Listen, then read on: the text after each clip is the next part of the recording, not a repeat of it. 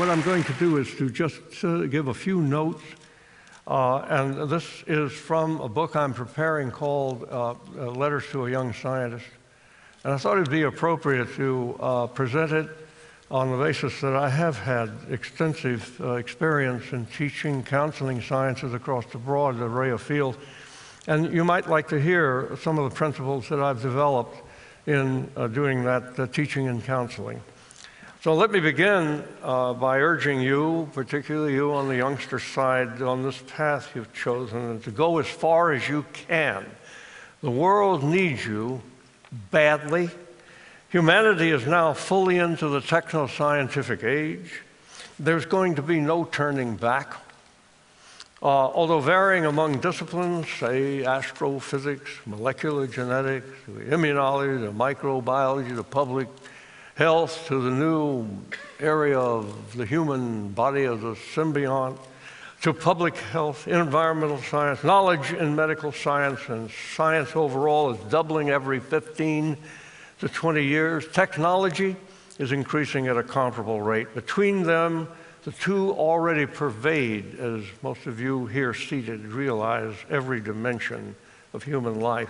So swift is the velocity of the techno-scientific revolution, so startling in its countless twists and turns that no one can predict its outcome even a decade from the present moment. There'll come a time, of course, when the exponential growth of discovery and knowledge, which actually began in the sixteen hundreds, has to peak and level off, but that's not going to matter to you. The revolution is going to continue for at least several more decades. It'll render the human condition radically different from what it is today. Traditional fields of study are going to continue to grow, and in so doing, inevitably they will meet and create new disciplines. In time, all of science will come to be a continuum of description and explanation of networks of principles and laws. That's why you need not just be training in one specialty, but also acquire breadth in other fields related to and even distant from your own initial choice.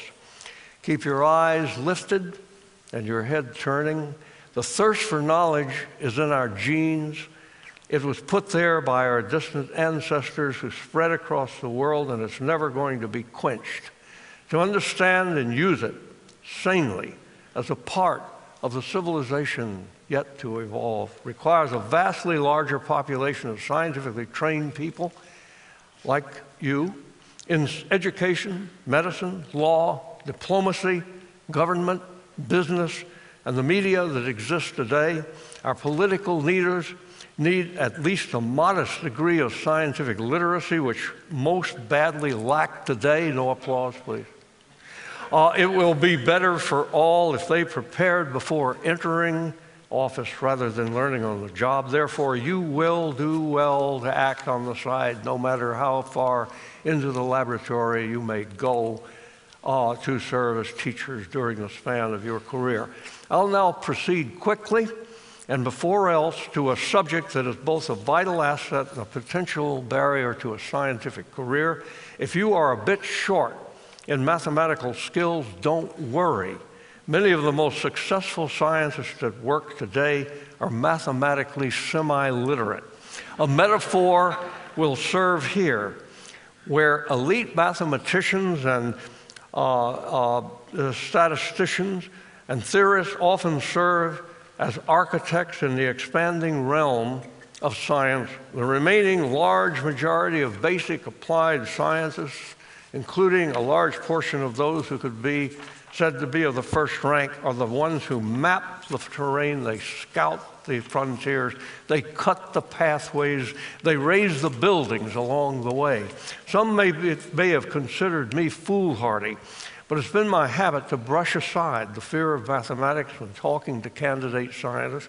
During forty-one years of teaching biology at Harvard, I watched sadly as bright students turned away from the possibility of a scientific career or even from taking non-required courses in science because they were afraid of failure.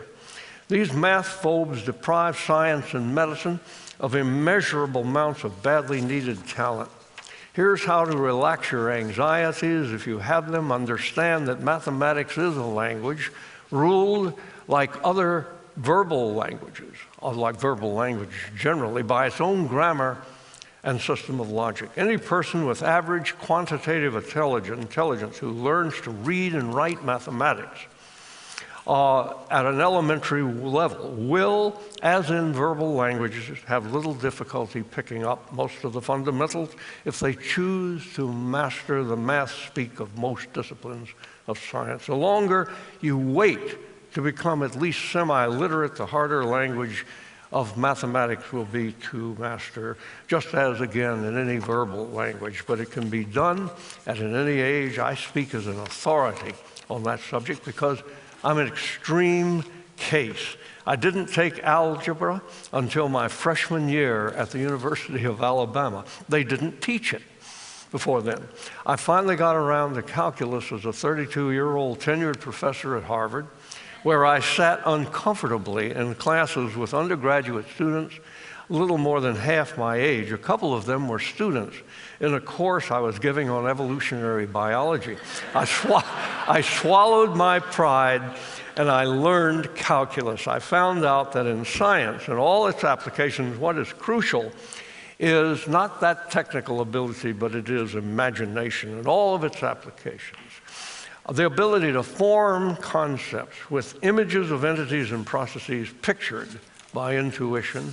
I found out that advances in science rarely come upstream from an ability to stand at a blackboard and conjure images from unfolding mathematical propositions and equations. They are instead the products of downstream imagination leading to hard work during which mathematical reasoning may or may not prove to be relevant. Ideas emerge when a part of the real or imagined world is studied for its own sake. Of foremost importance is a thorough, well-organized knowledge of all that is known of the relevant entities and processes that might be involved in that domain you propose to enter. When something new is discovered, it's logical then that one of the follow-up steps is to find the mathematical and statistical methods to move its analysis forward. If that step proves too difficult, the person or team that made the discovery, Uh, a mathematician can then be added by them as a collaborator. Consider the following principle, which I will modestly call Wilson's principle number one. It is far easier for scientists, including medical researchers, to acquire needed collaboration in mathematics and statistics than it is for mathematicians and statisticians to find scientists able to make use of their equations. It's important in choosing the direction you take in science is to find the subject of your level, at your level of competence, that interests you deeply and focus on that. Keep in mind then Wilson's second principle. For every scientist, whether researcher, technician, teacher, manager, or businessman, working at any level of mathematical competence, there exists a discipline in science or medicine for which that level is enough to achieve excellence. Now, I'm going to offer quickly several more principles that will be useful in organizing your education and career, or if you're teaching, uh, to how you uh, might uh, enhance your own teaching and counseling of young scientists. In selecting a subject in which to conduct original research or to develop world-class expertise, take a part of the chosen discipline that is sparsely inhabited. Judge opportunity by how few other students and researchers are on hand.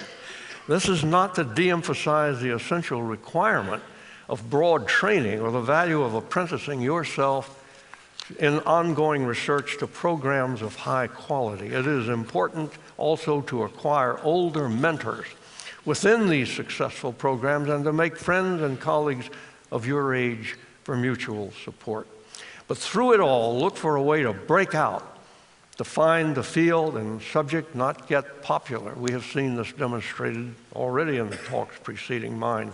There is the quickest way advances are likely to occur, as measured in discoveries per investigator per year.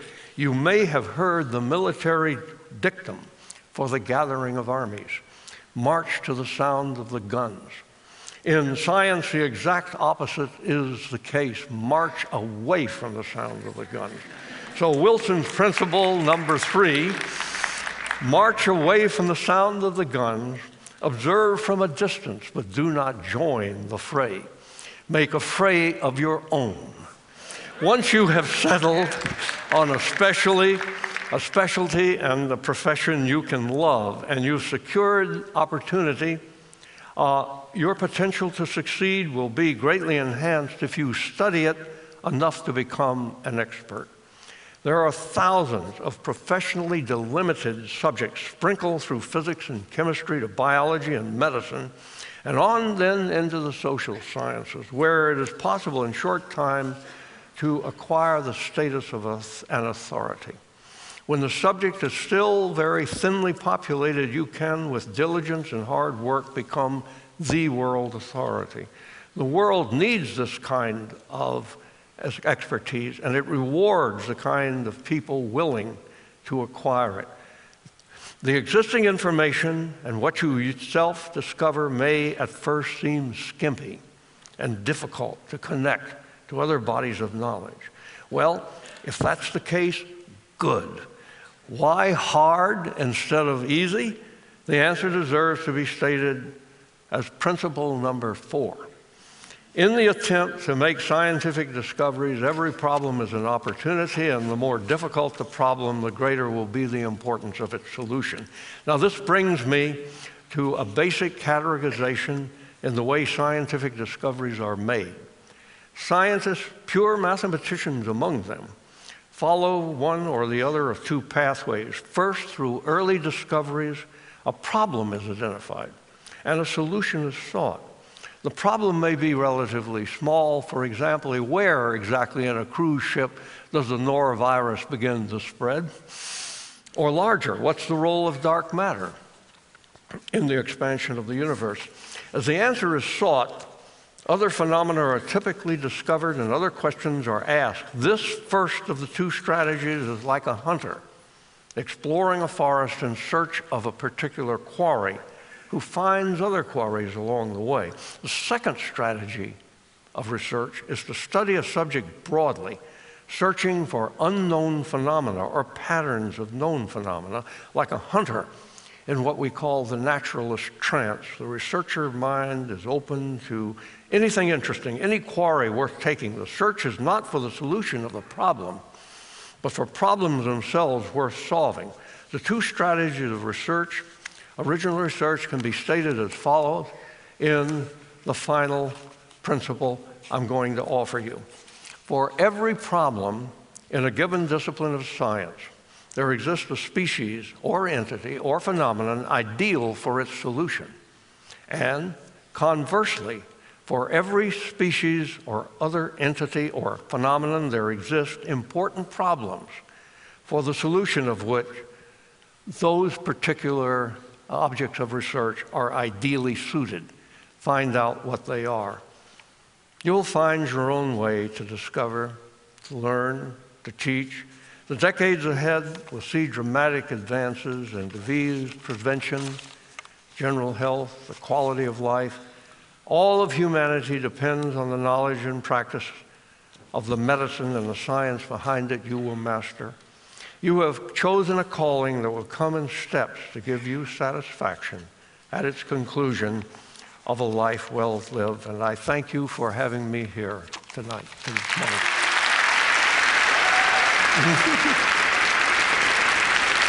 thank you. Thank you very much.